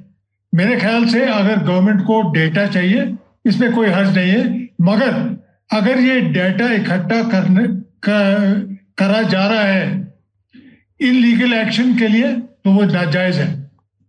आ, आपने कहा दूसरे इंस्टीट्यूशंस का भी सर्वे करें। किस तरह के दूसरे इंस्टीट्यूशंस की बात हो रही है सर यहाँ पे? हम लोग थोड़ा सा बातचीत को और थोड़ा सा क्लियर और साफ़ करते हुए चलें। देखिए कई इंस्टीट्यूशंस हैं जो आप आपको जानते हैं खाली माइनॉरिटीज के नहीं है। मेजोरिटी कम्युनिटी के कई इंस्टीट्यूशन हैं। हम्म। उनका भी सर्वे होना चाहिए। सब इंस्टीट्यूशंस का तब मैं मानूँगा कि जो है इक्विटी जो है यानी एकता जो है वो बरकरार रही है। हम्म। सर मैं थोड़ा विस्तार से आपसे जानना चाह रहा हूँ कि मदरसों का जो इतिहास है हमारे देश में वो एक अलग किस्म का है। जब आ, मतलब आ, देश के बड़े बड़े हिंदी के लेखक प्रेमचंद के बारे में भी कहा जाता है कि वो भी मदरसे में उन्होंने शिक्षा ली थी और आ, जब से आ, भारत में मुग़ल शासक आए और उनके साथ मदरसे की संस्कृति आती है एक मोटा मोटी हिसाब इस तरह का चल सकता है। लेकिन अब जो एक नैरेटिव सेट हो रहा है सर मदरसों को लेके और नेता अपने बयान में थोड़ा उसको लेकर शायद एग्जेग्रीगेट कर जाते हैं, या वो किस तरह से बातचीत करते हैं, इसको अभी चिन्हित करने की, उसको समझने की ज़रूरत है कि मदरसों में आतंक की शिक्षा दी जा रही है। इस तरह के बयान आपको दिखे, दिखते हैं कई कई बार। अभी जैसे हाल ही फ़िलहाल में ये संजय निषाद का यूपी में मंत्री हैं, उनका बयान मुझे याद आ रहा है, मैं भी पढ़ भी रहा था रिसर्च में, कि मदरसों में उन्माद की शिक्षा दी जाती है, वो ऐसा कह रहे थे। तो और एक तरफ़ असदुद्दीन ओवैसी हैं, वो ये ये कह रहे हैं कि मदरसों का सर्वे जो है, वो एक मिनी एनआरसी है। तो सर, मदरसे और मदरसे में हो रही शिक्षाओं को किस तरह से देखा जाना चाहिए? मैं इस इस पूरे, इस इस पूरे सवाल का जवाब आपसे इसलिए भी जानना चाहता हूँ क्योंकि आप अलीगढ़ मुस्लिम यूनिवर्सिटी के वाइस चांसलर भी रह चुके हैं। उस एक एक शिक्षक, शिक्षण संस्थान के एक प्रशासक के तौर पे आपने लंबे समय तक काम किया है, सर। देखिए मेरे खानदान एक मदरसा चलाना था जिसमें मैं भी पढ़ा हूं With lucky landslots, you can get lucky just about anywhere. Dearly beloved, we are gathered here today to. Has anyone seen the bride and groom? Sorry, sorry, we're here. We were getting lucky in the limo and we lost track of time. No, Lucky Land Casino, with cash prizes that add up quicker than a guest registry. In that case, I pronounce you lucky. Play for free at LuckyLandSlots.com. Daily bonuses are waiting. No purchase necessary. Void where prohibited by law. 18 plus. Terms and conditions apply. See website for details. Hello, it is Ryan, and I was on a flight the other day playing one of my favorite social spin slot games on ChumbaCasino.com. I looked over the person sitting next to me, and you know what they were doing? They were also playing Chumba Casino. Coincidence? I think not. Everybody's loving having fun with it. Chumba Casino is home to hundreds of casino-style games that you can play for free anytime, anywhere even at 30,000 feet. So sign up now at ChumbaCasino.com to claim your free welcome bonus. That's ChumbaCasino.com and live the Chumba life. No purchase necessary. BGW. Void prohibited by law. See terms and conditions. 18 plus. उसको हमने तब्दीली करके school बना दिया। कब की बात है सर ये? ये कई साल 1947 से वो मदरसा चल रहा था मस्जिद में जो हमारी खानदानी मस्जिद है। और फिर कोई दस साल पहले हमने तब्दीली चाहिए उसको स्कूल बना दिया। अच्छा। देखिए मदरसे जो है उनका मतलब है स्कूल। और मैं मैं काफ़ी इंटरेस्ट लेता हूँ मदरसों में, क्योंकि मैं चाहता हूँ कि मॉडर्नाइज हो, और मेरा मुलायजा कई मदरसों का हुआ है। कहीं भी एक भी मदरसे मैंने, में मैंने आतंकवादी का सबक नहीं देखा। वो पढ़ाते हैं? हाँ। ये दूसरी बात है कि उनका जो स्ट्रेस है, वो रिलीजियस टीचिंग पे है। मगर मैं ये समझाना चाहता हूँ कि जो स्टूडेंट्स हैं मदरसों के उन्हों उनको दुनिया का सामना करना पड़ेगा। और खाली कुरान और हदीस सीख के नहीं होगा। उनको मैथमेटिक्स साइंस कंप्यूटर्स सीखने चाहिए। तो आतंकवाद का नाम और निशान मैंने अभी तक किसी मदरसे में नहीं देखा। अगर गवर्नमेंट को शक है कि किसी मदरसे में आतंकवादी का सबक सिखलाया जा रहा है उसके खिलाफ एक्शन करिए। क्यों नहीं करते? मगर ये धब्बा लगाने के लिए ये धब्बा आप लगा रहे हैं कि सब मदरसों में एंटी नेशनल टीचिंग हो रही है। मेरे ख्याल से बिल्कुल गलत है। ओके आ, लेकिन अब इसी समय हम लोगों को उस पूरे सेटअप के बारे में भी सर बात करना चाहिए मुझे लगता है कि जैसे मैं जित मैंने जितना ग्राउंड कवर किया अपने आसपास जितना भी मदरसों में गया जैसे मैं कुछ मदरसों में गया तो वहाँ बच्चों से बात की उनसे पूछा कि एक बच्चों से आपसे एक जनरल सा सवाल पूछते हो कि भैया बड़े होके क्या बनना चाहते हो तुम? क्या बनोगे बड़े होके? आप किसी भी स्कूल में जाइए किसी भी विद्यालय में जाइए आप ये पूछते हैं। तो मुझे आ, हर तरह के लोग मिले हैं। कुछ बच्चे कहे कि हम मौलवियत पढ़ना चाहते हैं मतलब मौलवी होने की पढ़ाई करना चाहते हैं। कुछ बच्चों ने कहा कि हम साइंटिस्ट बनना चाहते हैं, कुछ बच्चों ने कहा कि हम बिज़नेस करना चाहते हैं। मेरे पास एकदम मिश्रित किस्म के जवाब हैं। मतलब कोई ये नहीं कहता है कि वो मतलब एक उसमें वो नहीं है कि हम मौलवियत ही करेंगे। मतलब कोई ये नहीं कहता है कि हम मॉडर्न एजुकेशन में ही जाएँगे। मतलब आपको मिश्रित तरीके के जवाब मिलते हैं और हम लोगों के बीच कई सारे एग्ज़ाम्पल ऐसे हैं। मैं कई सारे पत्रकारों, कई सारे वैज्ञानिकों को जानता हूँ जो मदरसों से पढ़ के निकले हैं। लेकिन क्या मदरसों में पढ़ने से मॉडर्न एजुकेशन जो है, और जिस तरह से स्कूलों में एनसी मदरसों में एनसीईआरटी की किताबें लागू करने का डिसीज़न लिया जा रहा है तो क्या मॉडर्न एजुकेशन अभी अनुपस्थित है मदरसों से? क्या मतलब ये ऐसा है क्या कि मदरसे में बच्चा पढ़ा, बाहर आया, और फिर से उसको कॉम्पिटिटिव एग्ज़ाम्स के लिए या हायर एजुकेशन के लिए उसको एक अलग क्रैश कोर्स करना पड़ा क्योंकि वो एक उस पूरी उस पूरी कदम ताल में शामिल नहीं हो पा रहा है? जमरुद्दीन सर।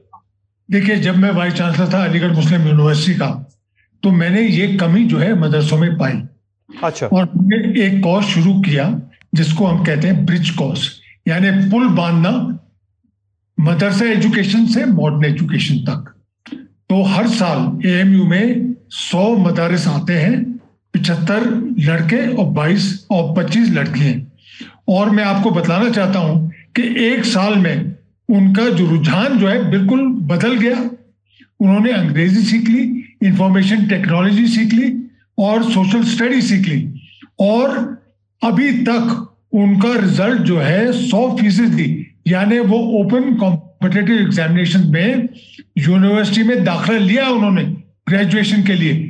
मैं ये, मेरा ये ख्याल है कि अगर हम मदरसे के बच्चों को अपॉर्चुनिटी दें उन्हें रास्ता सिखलाएँ तो कोई वजह नहीं है कि वो पीछे रहेंगे।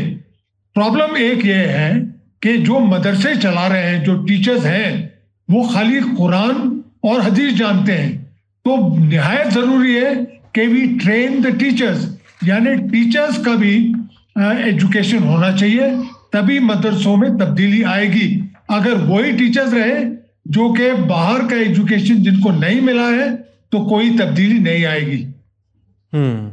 तो यानी आप कह रहे हैं कि जो आपने एएमयू में इम्प्लीमेंट किया एएमयू में लागू किया आप लोगों ने जो चेंजेस लाए आपके सिस्टम ने आपके समय के उसको थोड़ा ग्रास रूट लेवल पे भी होना चाहिए।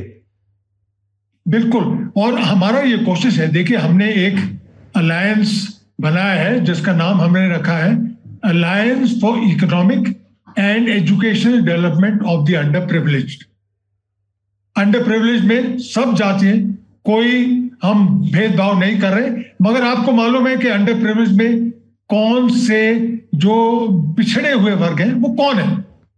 तो उसी इलाके में हम लोग कोशिश कर रहे हैं और हमने आज़म कॉम्प्लेक्स से एक अग्रीमेंट पूना में ये अग्रीमेंट बनाई है कि हर महीने हम सौ टीचर जो है, वहाँ भेजेंगे, वहाँ उनको अंग्रेज़ी मैथमेटिक्स और इंफॉर्मेशन टेक्नोलॉजी दी जाएगी। ये जब टीचर्स वापस जाएँगे तो बहुत फ़र्क पड़ेगा। हाँ मैं और एक बतलाना चाहता हूँ कि तकरीबन 10 साल में तकरीबन एक हज़ार बच्चों ने ये जो है ब्रिज कॉस एएमयू में करा है। ओके। और उनको एडमिशन मिले हैं। और मैं आपको बतलाना चाहता हूँ कि ये एजेंट्स ऑफ़ चेंज है। ये अपने मदरसों में वापस जा रहे हैं और कह रहे हैं देखो हमें देखो। हम मदरसे में पढ़े मगर हमने एक साल का ब्रिज कोर्स किया मैथमेटिक्स अंग्रेज़ी इंफॉर्मेशन टेक्नोलॉजी सीखी और हमारे लिए नौकरियों के रास्ते खुल गए। ये ज़रूरी नहीं है कि मदरसे के जो बच्चे हैं वो खाली मौजिन और इमाम बने। बिल्कुल गलत फहमी है। मदरसों को बदलना चाहिए। मदरसों को मॉडर्नाइज करना चाहिए। हाँ दीनी तालीम बहुत ज़रूरी है, मगर उसके साथ साथ जैसे क्रिश्चियन सेमिनरीज होती हैं, जो क्रिश्चियन प्रीस्ट होते हैं, वो पीएचडी करते हैं और प्रीस्ट भी बन जाते हैं। ऐसे ही दिशा में हमारे मदरसों को चलना चाहिए। लेकिन सर, इसमें एक जो बेजा किस्म की बयानबाजियाँ हैं मतलब इसका सपोर्ट करने वालों और इसका विरोध करने वालों की। वो सर इस पूरे डिस्कोर्स को ना मुझे लगता है कि कहीं और ले जाती है। जैसे कोई मदरसा संचालक है, वहाँ पे पढ़ाने वाला जो शिक्षक है, उसको कितना ज्ञान है जैसा आपने अभी बताया। अगर उस हिसाब से भी चलें तो वहाँ पे कुछ ऐसे लोग हैं जो ये कह रहे हैं कि सर्वे करने आएगा तो चप्पलों से पीटेंगे इस तरह के बयान हैं। तो कोई कह रहा है कि हम आधुनिकीकरण करना चाहते हैं। तो क्या सर एक आ, सरकारी आदेश जिसके बारे में लोग ये भी कह रहे हैं मेरी कुछ पत्रकारों से बात हो रही थी सर्वे का जो आदेश आया क्या उसको लेकर उसका अनुवाद और सरल और उसको मैं कैसे कहूँ उसको थोड़ा सा और ज़्यादा लोगों के बीच में फैला कर नहीं रखा जा सकता था कि इतना कन्फ्यूज़न ना हो इस पूरे आदेश के बीच? देखिए कंफ्यूजन यूँ हो रहा है क्योंकि मदरसे वाले समझ रहे हैं कि खाली उन पे सर्वे हो रहा है। मैंने आपको पहले बताया कि गवर्नमेंट का कोई भी स्टेप हो इक्विटी होनी चाहिए हम्म। बराबरी। सब जगह बराबरी होनी चाहिए। अगर मदरसे वाले ये समझ गए कि ये सर्वे हर एजुकेशन इंस्टीट्यूशन में हो रहा है तो उनको गलत फहमी नहीं होगी। इसी वजह से गलत फहमी है हम्म। कि खाली मदरसों को टारगेट किया जा रहा है। और गवर्नमेंट को इस इसको इस गलत फहमी को रिमूव कर देना चाहिए। आ, सर मुझसे कुछ लोग अभी पूछ रहे थे शूट के दरमियान ही कि जिस मदरसे की अभी आप बात कर रहे थे कि आपके आपकी प्रॉपर्टी पे वो मदरसा था जिसको आप लोगों ने स्कूल पे बनाया आ, आपके छोटे आपके भाई नसीरुद्दीन शाह वो भी वहीं पढ़े हुए हैं? क्या कहानी है सर? जी नहीं देखिए मैं बचपन में हाँ. आ, मैं अपने नाना के साथ आई एम सॉरी मैं इंटरप्ट कर रहा हूँ सर लोगों को बता दूँ जिनको कोई जिनको आउट ऑफ़ कंटेक्स्ट लगेगा देखिए। अभिनेता वो नसीरुद्दीन शाह और जबीरुद्दीन शाह साहब देखिए मेरा मेरा संबंध जो है मेरी फैमिली के साथ पाँच साल की उम्र पे शुरू हुआ था। जी। जब मैं पाँच महीने का था तो मेरे बड़े भाई जो है मेरे से एक साल बड़े थे। जी। मेरी आ, माता यानी मेरी वालदा हम्म। दोनों बच्चों को देखभाल नहीं कर सकती थी। हम्म। तो मुझे मुझे खाला आ, के के सुपुर्द कर दिया गया और अच्छा। मैं सरधने में जहाँ के हमारा पुराना इलाका है जहाँ हमारे पुराने मंजिल है जहाँ हमारी मस्जिद है जहाँ हमारा मदरसा था। जी। तो मैं पाँच साल वहाँ रहा। उसके बाद मेरे वालदे ने वापस मुझे बुला लिया और हम लोगों को बोर्डिंग स्कूल में भेज दिया। तो नसीरुद्दीन शाह और मेरे बड़े भाई जो है हाँ। उनका जो है इससे कोई संबंध नहीं। अच्छा आप पढ़े? वो दोनों लोग नहीं पढ़े?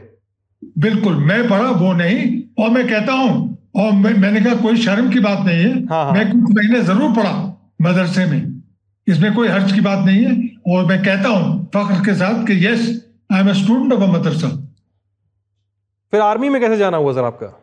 आर्मी मैं कह रहा हूँ कि हमारे जो वालदेन थे हम्म। हमारा हाँ तो यही तो गलत फहमी है कि मदरसे के स्टूडेंट जो है उनका दिमाग उल्टा हो जाता है। बिल्कुल नहीं। हम मेरे वालदेन ने ये समझाया कि ठीक है तुमने उर्दू और अरबी सीख ली अभी अंग्रेज़ी जाके सीखो और बोर्डिंग स्कूल में सेंट जोसेफ कॉलेज नैनीताल में पढ़ा।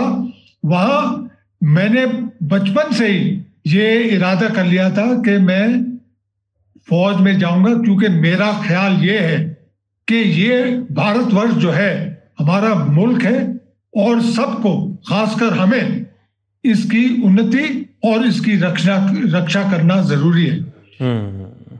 तो आपने अपनी डिटर्मिनेशन के साथ उधर जाना चुनाव किया अपना। बिल्कुल। देखिए अगर आप मदरसों के स्टूडेंट्स को ब्रॉडर एजुकेशन देंगे तो वो बिल्कुल हर हर प्रोफेशन में चले जाएँगे। और काबिलियत बहुत होती है इन बच्चों में। जिस बच्चे ने हाफिज कुरान सीख लिया यानी अब रटने की बात है या कुछ भी है यानी जिसने हाफिज हाफिज जो बच्चा जो है 12 साल की उम्र पे हाफिज कुरान हो गया वो ही कोई भी सब्जेक्ट सीख सकता है और माहिर हो सकता है उस सब्जेक्ट में। मैथमेटिक्स साइंस आप कुछ भी पढ़ा लीजिए इन बच्चों को ये जल्द से जल्द सीख जाएँगे। हम्म, हम्म। तो बातचीत के सिरे को हम लोग थोड़ा आगे बढ़ाते हैं और इस पर अलग अलग तरीके के व्यूज़ जानते हैं और चलते हैं अपने अगले मेहमान के पास। और अगले गेस्ट हैं सैयद अतहर दहलवी, जो अंजुमन मिनहाज रसूल एस के चेयरमैन हैं। और उनसे अब अभी जो हम लोग ज़मीरुद्दीन शाह साहब से बात कर रहे थे, उसके बाद इस कंटिन्यूएशन में इस बातचीत को अगर देखें तो शायद हम एक नए पर्सपेक्टिव की तरफ़ अग्रसर होंगे। दिलवी साहब, नमस्ते। मेरा नाम सिद्धांत है। नेता नगरी में स्वागत है सर आपका।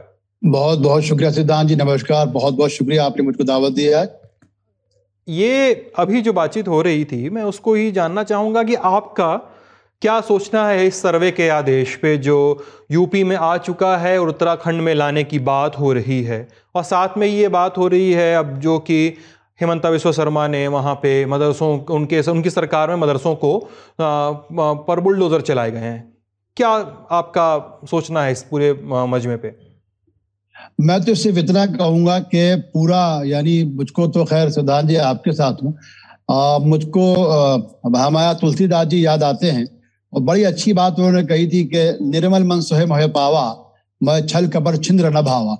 तो असल चीज़ ये है कि मदरसों के नाम पे जो कुछ हो रहा है, अभी अगर सीधा हेमंत बिस्व शर्मा जी से सवाल किया जाए, हेमंत बिस्व शर्मा पंद्रह साल तक कांग्रेस में वहाँ मिनिस्टर और दस साल एजुकेशन मिनिस्टर थे। और आप उस वक्त का सारा रिकॉर्ड लगाई निकालिए जो सदन पटल पर उनकी तकरीरें होती थी, मदरसों के लिए जो वो बजट भेजते थे, खारजी मदरसा जो होता था तो उस वक्त तक उनके लिए मदरसे बहुत अच्छे थे, मदरसे देश की सेवा करते थे मदरस मदरसे आसाम के लिए जो है आसाम में खासकर चौर एरिया और ब्रह्मपुत्रा में, जहाँ आप कोई बिल्डिंग नहीं बना सकते, वहाँ मदरसे जो उनके लिए सब कुछ थे। आज वो मदरसों के लिए एकदम, और वो बिल्डिंग जिसको हाथ से गिराया जा सकता है, उसके लिए वो बिल्डो एक भारी खर्चे पे बिल्डोजर भेजते हैं। तो ये बिल्डोजर कल्चर जो है, वो एक समाज को भयभीत करने के लिए और एक को भ्रमित करने के लिए है।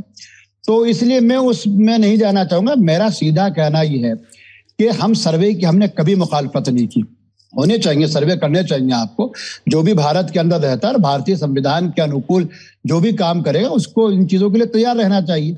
लेकिन साथ साथ में यूपी सरकार से भी, उत्तराखंड सरकार से भी, जो भी कोई भी सरकार जो सर्वों की बात करती है, उनसे मैं सीधी एक बात पूछना चाहता हूँ, क्या इन सर्वों के साथ साथ हम क्या जो विभिन्न धार्मिक संस्थाएँ, क्या वो गुरुकुल चलाती है या मिशनरीज स्कूल चलाती है या खालता स्कूल चलते हैं, क्या उनके लिए भी कोई सर्वे होगा?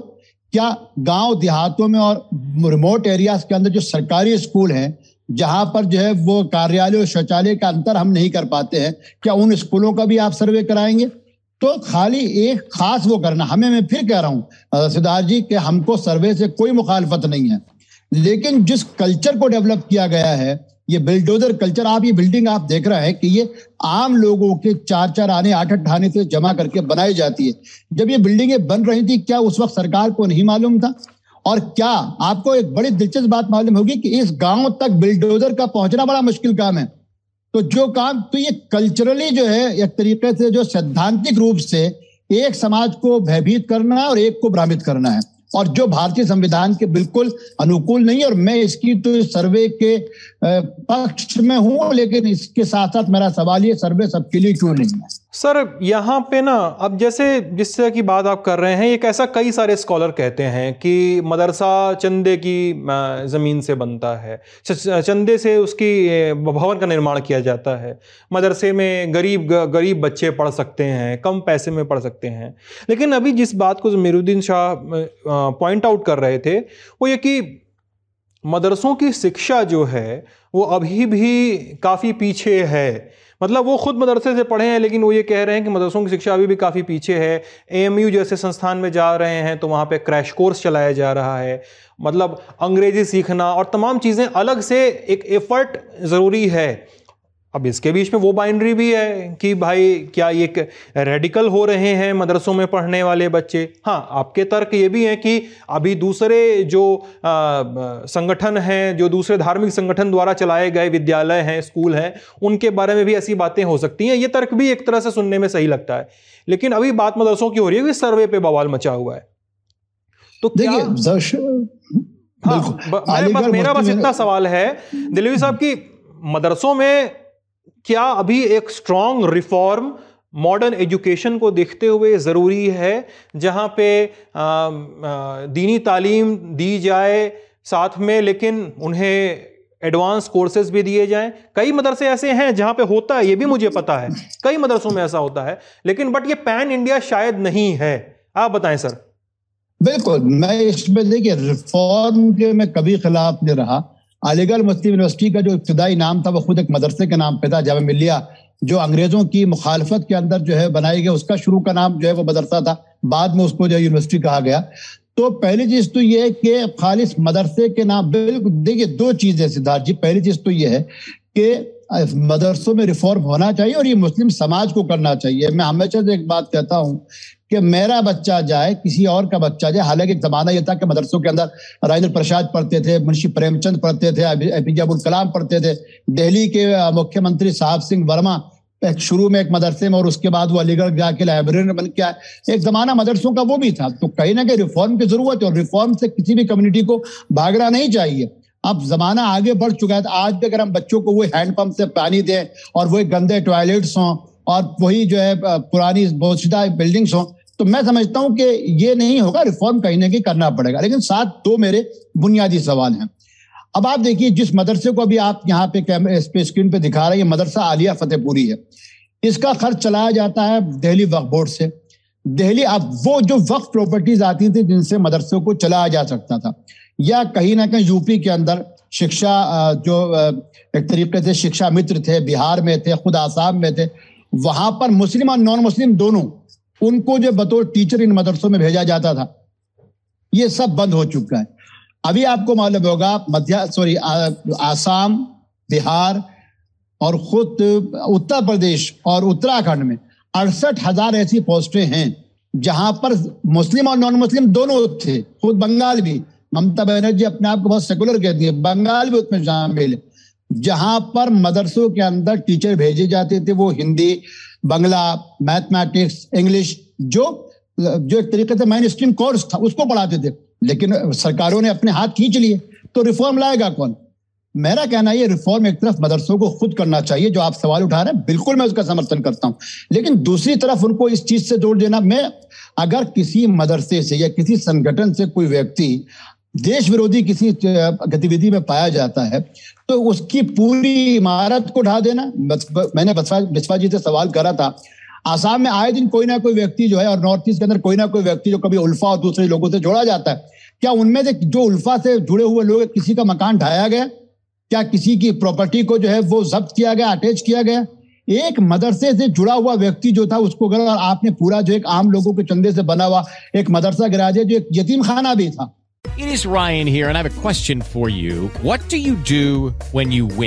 Like, are you a fist pumper? a woohooer, a hand clapper, a high fiver. I kind of like the high five, but if you want to hone in on those winning moves, check out Chumba Casino. At ChumbaCasino.com, choose from hundreds of social casino style games for your chance to redeem serious cash prizes. There are new game releases weekly, plus free daily bonuses. So don't wait. Start having the most fun ever at ChumbaCasino.com. No purchase necessary. BGW. Void were prohibited by law. See terms and conditions. 18 plus. जहां पे यतीम बच्चे भी पढ़ते थे तो कहीं ना कहीं रिफॉर्म कीजिए और मदरसों को भी चाहिए, और हमेशा मदरसे कहते हैं, जो कोर्स होगा, वो जो यानी जो मॉडर्न कोर्सेज होंगे, वो एनसीपीएल के तहत होंगे, या दूसरा हम उसके लिए तैयार हैं। लेकिन आप करें कुछ नहीं, और सब कुछ करें चार परसेंट बच्चे तो मदरसे जाते हैं भाई। बाकी मुझको बताइए, सिद्धार्थ जी, आप यूपी और दूसरी जगह जाते हैं, आप मेरे साथ चलिए, मैं अभी भी यहाँ हूँ। आप चलिए, क्या हमने हर गाँव तक हमने स्कूल पहुँचा दिया? कि हर गाँव तक जो है, हम वो एजुकेशन लेवल को वहाँ तक ले गए हैं? हमारे गुरुकुल करें या मिशनरी स्कूल करें ये लोग कर या अगर कर रहे हैं इनको रिफॉर्म होना चाहिए। सरकार के अंदर का सर्वे के तहत आने चाहिए। लेकिन आप सिरे से उनके वजूद को नकार दें ये कहीं ना कहीं नियत पे जो है मुझे लगता है कि शक करने के लायक चीज़ इसका हम खंडन करते हैं। आ, सर इस पे मैं एक छोटा सवाल आखिरी चलते चलते आपसे ये पूछना चाहता हूँ। कि जिस समय आप ये कह रहे हैं कि सर्वे होना चाहिए, जिस समय आप ये कह रहे हैं कि एक स्ट्रॉन्ग रिफॉर्म होना चाहिए, जिस समय जमरुद्दीन शाह कह रहे हैं कि एक स्ट्रॉन्ग रिफॉर्म होना चाहिए सिलेबस और सब कुछ को बदलाव होना चाहिए, कोई भी इस पक्ष में नहीं है, को हमारे परिचित, हमारे जानने वाले, कोई भी इस पक्ष में नहीं है कि किसी तरह से भी क्राइम को पनिश न किया जाए। कोई भी ये नहीं कह रहा है। सब कह रहे हैं कि भाई क्रिमिनल है पनिश करो, आरोपी है पनिशमेंट दो। आप कह रहे हैं कि भाई पूरी बिल्डिंग का गिराने का क्या मतलब है?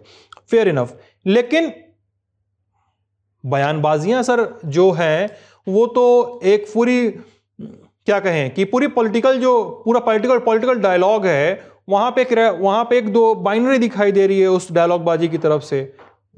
सत्ताधारी पार्टी के लोग जो कह रहे हैं कही रहे हैं। मतलब इस तरह के कहने वाले लोग हैं कि ये जैसे ओवैसी कह रहे हैं कि एक मिनी एनआरसी है एक कोई मौलाना है वो कह रहे हैं कि चप्पल से मारेंगे सर्वे करने जो आए चप्पल से मारो उसको सर्वे करने आएगा। इस तरह की बयानबाजियाँ हैं। देखिए ये चप्पल चप्पल से मारने वाले सिद्धार्थ जी लोग हैं। मैं आप ललन टॉप मैं बहुत ही आ, मेरे नज़दीक पर्सनली मतलब जिस तरीके से आपने कार्य किया इस दौर में भी मैं हमेशा आप लोगों को सलाम करता हूँ। थैंक यू सर पहली चीज़ तो यह है कि हमारी मीडिया को मैं पिछले तीन महीने तक किसी चैनल पर नहीं जा रहा था और सिद्धार्थ जी सिर्फ़ तारुफ के लिए बता रहा हूँ कि मैं जब वो नाइन्थ क्लास में था मैं तब से दूरदर्शन पे जाता हूँ जब और कोई चैनल नहीं था। अच्छा। लेकिन तीन महीने से नहीं जा रहा क्योंकि ये चप, इन चप्पल से मारने वाले और इस तरीके के बयान देने वाले जो मीडिया डार्लिंग है उन लोगों को आप जानते वही लोग बुलाते हैं जो वहाँ बुलाते हैं उनको। और इसलिए मैं उन पे नहीं जाऊँगा। ये चप्पल से मारने वाले लोग हो इनसे मुझे इनसे मेरा सीधा कहना ये है, आज की तारीख में मैं अपने बच्चे को भेजू, कोई और भेजे, जो मदरसों में अक्सर अधिकतर मदरसों में नहीं, एक चीज़ सिद्धार्थ जी, जो आप में चाहते हो, ललन टॉप के ज़रिए मालूम होना चाहिए, मदेश बार नीट के इम्तहान के अंदर तकरीबन दो सौ तिरासी से ज़्यादा बच्चों ने जो है जो मदरसों से पढ़ के आए हैं, जो मदरसे जो है, जहाँ पर कोचिंग चलाते हैं अभी अंदर, आंध्रा के सॉरी कर्नाटका में बिदर के अंदर शाइन एकेडमी खुद तेलंगाना जहाँ ओवैसी साहब जहाँ से आते हैं, उत्तर प्रदेश। जिन बच्चों ने, सिद्धार्थ जी, आपको मालूम होगा 600 से ऊपर नंबर नीट में हासिल किए हैं और ये सब बच्चे मदरसे से पढ़ के आए हमारा कहना है, सरकार को अगर राष्ट्रीय साक्षरता मिशन को आगे बढ़ाना है, सरकार को अगर स्वच्छता को आगे बढ़ाना है, सरकार को अगर बुनियादी प्राइमरी एजुकेशन को आगे बढ़ाना है तो एक चीज़ सिद्धार्थ जी कह के अपनी बात खत्म करूँगा, ये सब जानते हैं। मुसलमानों में ड्रॉप रोड रेट सबसे ज़्यादा है सेकेंडरी का लेकिन ये बात कोई नहीं बताता। प्राइमरी एजुकेशन भी सबसे ज़्यादा उनके ही होती है। और बात है कि मिडिल के बाद वापस आते हैं।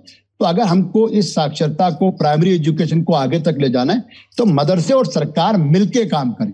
और फिर मैं आखिर में कहूँगा सर्वे के लिए ministry of minority affair ministry of education और दूसरे लोग भी है। क्या बंगाल की सोकाल सेकुलर सरकार हो इन लोगों को बैठ के एक नीति बनानी चाहिए जहाँ धार्मिक संस्था या जो सामाजिक संस्था स्कूल या इस तरीके चला रहे वो और सब बैठे जो आपका अपना सिलेबस है, वो सबके सामने रखिए, हम क्या पढ़ाते हैं? लेकिन जो सरकार के सिलेबस है, उनको भी शामिल करें, ताकि हम एक अच्छा भारत, जिसको विश्व गुरु की बात करते हैं, वहाँ पर अगर अच्छे बच्चे हम नहीं दे पाएँगे, अच्छे शिष्य नहीं दे पाएँगे तो फिर हम देश कैसे विश्व गुरु बना लेंगे? इसलिए हम सबको आगे आना पड़ेगा और मदरसों को पूरा इस सर्वे के अंदर ताउन करना चाहिए। जो चप्पल से मारने की बातें करते हैं, ऐसे लोगों का समाजी बहिष्कार होना चाहिए। चलिए तो यानी सब लोग ये इस बात पे सहमत हैं। हम लोगों ने घूम घूम के, पलट पलट के को कई तरह से पूछा समझने के लिए, बार बार तार जोड़ने के लिए बातों को, सिरे, बातों के सिरे को समझने के लिए कि कहाँ पे क्या हो रहा है। समाज को चाहिए रिफॉर्म्स दरअसल है क्या कि एजुकेशन इतनी तेज़ी से आगे बढ़ रहा है, नौकरियों के सेक्टर इतनी तेज़ी से बदल रहे हैं। एआई अब जो आ चुका है आर्टिफिशियल इंटेलिजेंस वो 10-15 आदमियों का काम अकेले कर सकता है ये भी बता रहा था। वो इमोशन समझ सकता है। रोबोटिक्स ने चेंजेस किए हैं। तो वो पूरा वर्क कल्चर और पूरा करियर कल्चर जो है वो शिफ्ट हो चुका है। और ऐसे में हमारे गेस्ट वगैरह सब लोग ये भी इस बात से सहमत हैं कि हमें एक रिफॉर्म्ड और हमें एक डिटेल्ड और हमें एक रोबस्ट मैकेनिज्म चाहिए चाहे वो मदरसा हो चाहे माध्यमिक विद्यालय हो चाहे कोई पब्लिक स्कूल हो। सबको एक रोबस्ट माध्यम चाहिए। लेकिन यहीं पर आ, समाज के तबके को ये भी लगता है कि उन्हें टारगेट किया जा रहा है। तो ये सरकारों की भी ज़िम्मेदारी बनती है ऐसे समय में कि समाज का कोई तबका अगर आपके राज में टारगेटेड महसूस कर रहा है तो सरकारों को उस सर्वे और रिफॉर्म के साथ साथ डायलॉग का चैनल भी थोड़ा सा और पुख्ता और डायलॉग के चैनल को थोड़ा सा और आ, मतलब बाई बा, जो आ, क्या कहते हैं उसको जो दोनों तरफ़ से इक्वेशन चलता है गौरव जी? रिवर्सिबल इक्वेशन जो होता है। रिवर्सिबल बिल्कुल हाँ, दोनों बिल्कुल। रिवर्सिबल इक्वेशन की तरह रखना चाहिए कि सुनना और सुनाना दोनों चलता रहे। और चाहिए था नेता नगरी का ये सत्र अब चलते हैं अगले सेक्शन की ओर। तो सेक्शन का नाम है जवाबदेही, जहाँ पे आप लोग सवाल पूछते हैं और हम लोग जवाब देते हैं। सौरभ ये सेक्शन करते हैं। नेता रगरी जब से मैंने करना शुरू किया है, ये हिस्सा पहली बार मेरे पास आया है और आप लोग में से बहुत सारे लोग अभी कमेंट में लिखने वाले होंगे कि आप सौरभ जी जैसा जवाब नहीं दे पा रहे हैं। हाँ मैं क्यों दूँगा? मैं सिद्धांत जी जैसा जवाब दूँगा। तो बहरहाल तो जो सवाल हैं, अब उनको वो स्क्रीन पे फ्लैश होंगे और उस पर आपका जवाब सुनेंगे आप मेरा जवाब सुनेंगे। पहला सवाल है तीर्थ का। गुजरात कब आ रहे हैं? इलेक्शन कवरेज कब शुरू होगा गुजरात का? यूपी इलेक्शन के टाइम तो चार पाँच महीने पहले शुरू किए था, शुरू किया था नेताजी घेरे में के तहत सीएम भूपेंद्र पटेल, जिग्नेश मेवाड़ी और हार्दिक का इंटरव्यू होगा क्या? अच्छा तीर्थ जी को पहले लगा कि एक कमेंट सेक्शन है, पहले उसको कई सवालों से मिला के गांज दिया जाए। तो उन्होंने चार पाँच सवाल एक साथ एकदम मतलब उनको लगा एक सवाल हम लोग गिन रहे हैं, लेकिन उन्हें चार पाँच बना के दिया है। गुजरात कब आ रहे हैं? पहला सवाल, जल्द आएँगे? कोशिश है कि अक्टूबर के महीने में लल्लन टॉप के कदम गुजरात की धरती पे पड़ें और हम उस ज़मीन को, उस ज़मीन की पड़ताल करें, उस वहाँ के पॉलिटिकल मूड को और सोशल इक्वेशंस को हम समझें। अक्टूबर के महीने के आसपास शुरुआती एक दो हफ़्ते में हम ये सोच रहे हैं कि हम वहाँ पहुँच जाएँगे।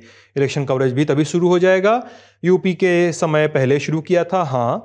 और नेताजी घेरे में के तहत इन लोगों का, मेवा, श्री जिग्नेश मेवाणी, भूपेंद्र पटेल और हार्दिक पटेल का इंटरव्यू होगा क्या? जी, पूरी कोशिश रहेगी कि जो हमारी सीरीज़ है जमघट और नेताजी घेरे में, उनमें हम इन लोगों का और इसके साथ ही और भी बहुत सारे लोगों का, गुजरात की पॉलिटिक्स के अराउंड इंटरव्यू करें और आप तक लेकर आए। जमघट की सीरीज़ भी होगी नेताजी घेरे की भी सीरीज़ होगी जो आप लोग देखते रहते हैं।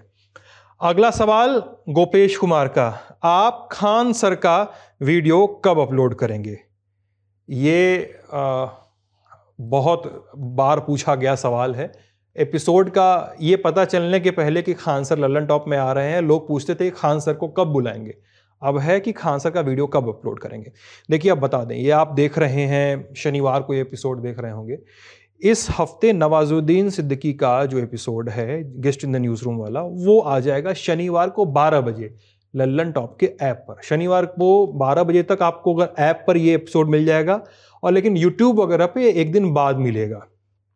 और उसके बाद अगला जो संडे आने वाला है, उस दिन आएगा खान सर का guest in the news room वाला इंटरव्यू बता दिया, खान सर कब आ रहे हैं? नेता नगरी की पैनलिस्ट ने चंद्रशेखर के साथ यात्रा में गए जिस बच्चे का किस्सा सुनाया, उनका नाम अनमोल कोठाड़िया है। जी हाँ ऐसे बहुत सारे लोगों ने आ, आ, हमें बताया है हम बहुत शुक्रगुजार हैं उनके। हमें हमारे साथी गौरव ने भी बताया कि ऐसे बहुत सारे सजेशन आए हैं बहुत सारे लोगों ने जवाब दिया है। स्मिता गुप्ता जी थी पिछले एपिसोड में तो उन्होंने बताया था कि एक बच्चा चंद्रशेखर के साथ पदयात्रा में गया था और वो I am a disco dancer गाना बार बार गा रहा था और वो बात वो बार बार ये भी कह रहा था कि यही अगले पीएम बनेंगे।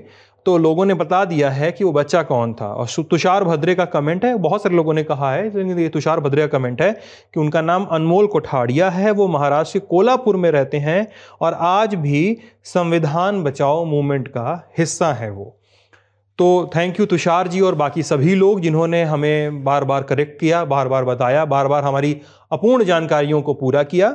और अगला सवाल है आयुष पाठक का। लल्लन टॉप यूपी चैनल किस उद्देश्य से बनाया गया है और क्या मध्य प्रदेश छत्तीसगढ़, राजस्थान के विधानसभा चुनावों के बाद इन राज्यों के लिए भी डेडिकेटेड यूट्यूब चैनल आएगा?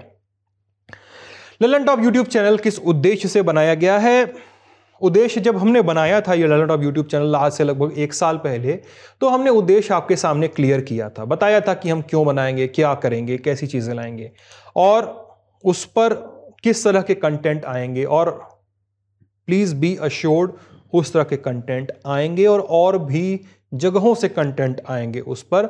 हम इस पर काम कर रहे हैं। और जैसा आप पूछ रहे हैं कि और भी चैनल बनेंगे क्या? जैसे यूट्यूब चैनल बनाना और यूट्यूब चैनल को बनाए रखना और उसको कंटेंट मैनेजमेंट उस पर करते रहना, उस पर ख़बरें लाना, उस पर एनालिटिकल पीस लाना, उसकी तथ्यात्मकता को, उसकी फैक्चुअलिटी को बरकरार रखना, ये सब अलग अलग चीज़ें हैं। उस पर काफ़ी ज़्यादा काम होता है। तो हाँ हम पूरी कोशिश करेंगे कि हम देश के हर हिस्से को कवर करें। देश का कोई भी हिस्सा लल्लन टॉप से लल्लन टॉप के रिपोर्टर से लल्लन टॉप में काम करने वाली टीम से अछूता ना रहे।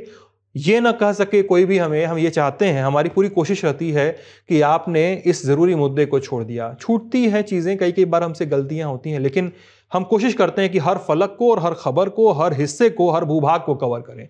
तो ऐसी भी कोशिशें आपको दिखती रहेंगी लंट ऑफ़ यूपी जो उद्देश्य था और और बाकी चीज़ों का जवाब आई आई होप हमने आपको दे दिया। सौरभ भैया, आपसे अनुरोध है कि पुलिस सुधारों, अगला सवाल है रेहान शर्मा का। सौरभ भैया, आपसे अनुरोध है, मैंने दरअसल ना बता दूँ आपको, सवाल भी फिर से बीच में रोक रहा हूँ, मैंने बिना क्यों दिए ये बोल दिया कि सौरभ भैया, आपसे अनुरोध है। तो ये जो बैठे हैं यहाँ पे, जेरी जी, उनको क्यों मिला? नहीं तो थ्रो नहीं कर पाए स्क्रीन पे। तो अब मैंने बता दिया तो अब थ्रो कर लिया होगा उन्होंने। तो सौरभ आपसे अनुरोध है कि पुलिस सुधारों के लिए लड़ाई लड़ने वाले प्रकाश सिंह जी की, प्रकाश सिंह जी की नई किताब, the struggle for police reforms in India, पर किताब वाला करें या उन्हें guest in the news room में बुलाएँ। कलाकंद की नगरी अलवर से आपको ढेर सारा प्यार। कलाकंद, अगर वही मिठाई है तो आपने कम से कम मेरे मेरा जो कमज़ोर हिस्सा है उसको आपने थोड़ा झकझोर दिया है। मिठाइयाँ पसंद है मुझे। और Rehan ji thank you suggestion के लिए हम लोग कोशिश करेंगे कि इस किताब पर भी किताब वाला करें। हालाँकि किताब वाला का एक नया एपिसोड आपके बीच में है। राजीव शुक्ला बीसीसीआई में जो थे पहले और राज्यसभा सांसद, कांग्रेस नेता। राजीव शुक्ला की एक किताब है स्कार्स ऑफ़ 1947 और वो है कि पार्टीशन के समय जो किस्से कहानियाँ किस्से कहानियाँ दर्ज हुए जितने ज़्यादा मानवीय किस्से जो हमारे बीच रह गए थे उस विभाजन के दरमियान। तो उसका वो समुच्चय है, वो ऐसी कुछ कहानियों का समुच्चय है। सौरभ ने वो एपिसोड शूट किया है। तो वो हमारे चैनल पे उपलब्ध है, आप देख सकते हैं। जेरी ने अभी इस शूट के पहले ये बातचीत में जेरी ने मुझे थोड़ा ब्रीफ भी किया, समझाया भी ये किस्सा, क्योंकि उस शूट के दरमियान जेरी थे। और कि उन्होंने बताया कि एक बंदा जो है पार्टीशन के कुछ समय पहले वृंदावन आता है अपने परिवार के साथ घूमने। और वृंदावन उसके पहुँचने के दो दिन के भीतर ही दो दिन बाद ही शायद पार्टीशन डिक्लेयर हो जाता है और वो कुछ महीने यहाँ फंस जाता है फिर वो भेस बदल के पाकिस्तान जाता है। ऐसा ही है नजरी जी कुछ पैसे वैसे की भी बात है मुझे यहाँ से बताया गया है अभी। तो जी ठीक है तो पक्का कोशिश होगी कि इस किताब प्रकाश सिंह जी की किताब the struggle for political reform police reforms in India पर भी हम किताब वाला करने की कोशिश करें पढ़ें गुने उसको इस पर रिसर्च करें और एक हाँ, राय बनाने की कोशिश करें, उस बातचीत को आपके बीच लाने की कोशिश करें। सुझाव के लिए बहुत बहुत शुक्रिया। और अब बढ़ते हैं अगले सेक्शन की तरफ़। तो भाई, अगला सेक्शन है फुर्सत की सलाह। अब तो आप लोग सौरभ से सुनते रहते थे, क्या पढ़ रहे हैं, वो क्या लिख रहे हैं, कौन सी किताबें हैं?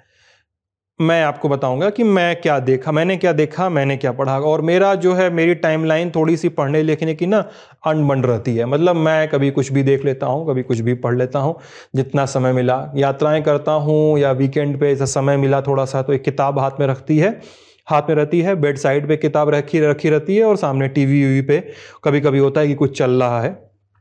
तो आ, मैं पढ़ क्या रहा हूँ देख क्या रहा हूँ। पेरिस रिव्यू जो पत्रिका आती है तो उनके इंटरव्यूज़ के कलेक्शन आते हैं और वो लेखकों के इंटरव्यूज़ करते हैं। और वो इंटरव्यूज़ इतने ज़्यादा रोचक होते हैं, जैसे आपको वो इस तरह के सवाल पूछेंगे बड़े बड़े लेखकों से हिमिंगवे से और पामुक से मोरे बोरहेस से टी एस इलियट से इन लोगों से पूछेंगे कि आप किस तरह की पेन से लिखना पसंद करते हैं, लिखने की प्रक्रिया क्या है। अब उन इंटरव्यूज़ को अगर आप पढ़ेंगे, वो कई वॉल्यूम्स में वो किताब आती है अब मेरे ख्याल से वो ऑनलाइन उपलब्ध है। तो उसका पहले वॉल्यूम से अगर मैं किस्सा सुनाऊँ तो जो पत्रकार है वो अंश हेमिंगवे से मिलने जाता है। Old man and the sea और to whom the bell tolls farewell to arms जैसे किताबों के लेखक। तो अंश हेमिंगवे से वो एक आ, मिलने जाता है पत्रकार जो पेरिस रिव्यू का है उनका इंटरव्यू करने। तो उनसे वो इसका स्क्रीनशॉट भी मैंने अपने सोशल मीडिया पे पोस्ट किया था ट्विटर पे। तो उनसे पूछता है कि आपको कब लगा कि आप लेखक बनना चाहते थे? और अंश हेमिंगवे बहुत छोटा सा जवाब देते हैं मैं हमेशा से लेखक बनना चाहता था। और फिर उनका एक एक सवाल ऐसा है कुछ कि आपकी नए लेखकों के लिए क्या राय है? तो उसका जवाब इतना मतलब हिलाने वाला है, आपको इतना झकझोर देता है उस सवाल का जवाब। हेमिंगवे कहते हैं कि नए लेखकों को आत्महत्या करने की कोशिश करनी चाहिए। और लब्बो लुआब ये है कि उस कोशिश के बीच में ही खुद की रस्सी काट देनी चाहिए या उस प्रक्रिया को रोक देना चाहिए। और कम से कम नए लेखकों के पास शुरुआत करने के लिए अपनी आत्महत्या की कहानी होगी। शुरुआत कैसे करनी चाहिए, ऐसा ही कोई सवाल है, उसका जवाब हेमिंगवे ऐसे देते हैं। तो वो पेरिस रिव्यू के वॉल्यूम वन में है ये इंटरव्यू बाकी वॉल्यूम्स में कई सारे हैं तो मेरे पास मतलब तीन चार वॉल्यूम है जो मैं पलट पलट के पढ़ता रहता हूँ। अभी पहला वॉल्यूम पढ़ा है टी एस हेमिंगवे और टी एस इलियट और तमाम लेखकों के हैं उसमें बोरेस का भी है उसमें। और इसके अलावा मैंने चार्ल्स बुकोस्की कवि का संग्रह है, उनका you get you get so alone at times तो मैंने वो हाल फ़िलहाल में पढ़ के ख़त्म किया है, अंग्रेज़ी में आता है। और मैंने इंटरनेट पे समालोचन नाम की एक पत्रिका है तो वहाँ पर एक महेश वर्मा एक कवि हैं, अंबिकापुर में रहते हैं हिंदी के, और बहुत समय बाद उनकी कुछ कविताएँ प्रकाशित हुई हैं। तो वो कविताएँ मैंने हाल में ही पढ़ी हैं, अच्छी कविताएँ हैं आपको भी पढ़नी चाहिए कविताएँ। देखने में क्या हुआ बेटर कॉल सॉल एक है सीज़न एक सॉरी एक सीरीज़ है नेटफ्लिक्स पे, जो ब्रेकिंग बैड के करेक्टर का स्पिन ऑफ़ है। तो ब्रेक बेटर कॉल सॉल मैंने देख के ख़त्म की है अभी और उसके अलावा अब जो देखना है वो लिस्टेड है दिमाग में कोबरा काई का नया सीज़न आ गया है। बेटर कॉल सॉल हो गया कोबरा काई हो गया लिख के रखा है। तो डॉक्यूमेंट्री है आर फादर्स नेटफ्लिक्स पे है। आ, अगर मुझे नाम सही याद है तो यही नाम है उसका। और फादर है या फादर ही है हाँ। तो उसमें कई सारी महिलाएँ एक ही आर्टिफिशियल इंसमाइनेशन क्लिनिक है यूएस में वहाँ से इम्प्लांट करवाती हैं आर्टिफिशियली इंसमाइनेट करवाती हैं जो डोनेटेड स्पर्म्स होते हैं उससे।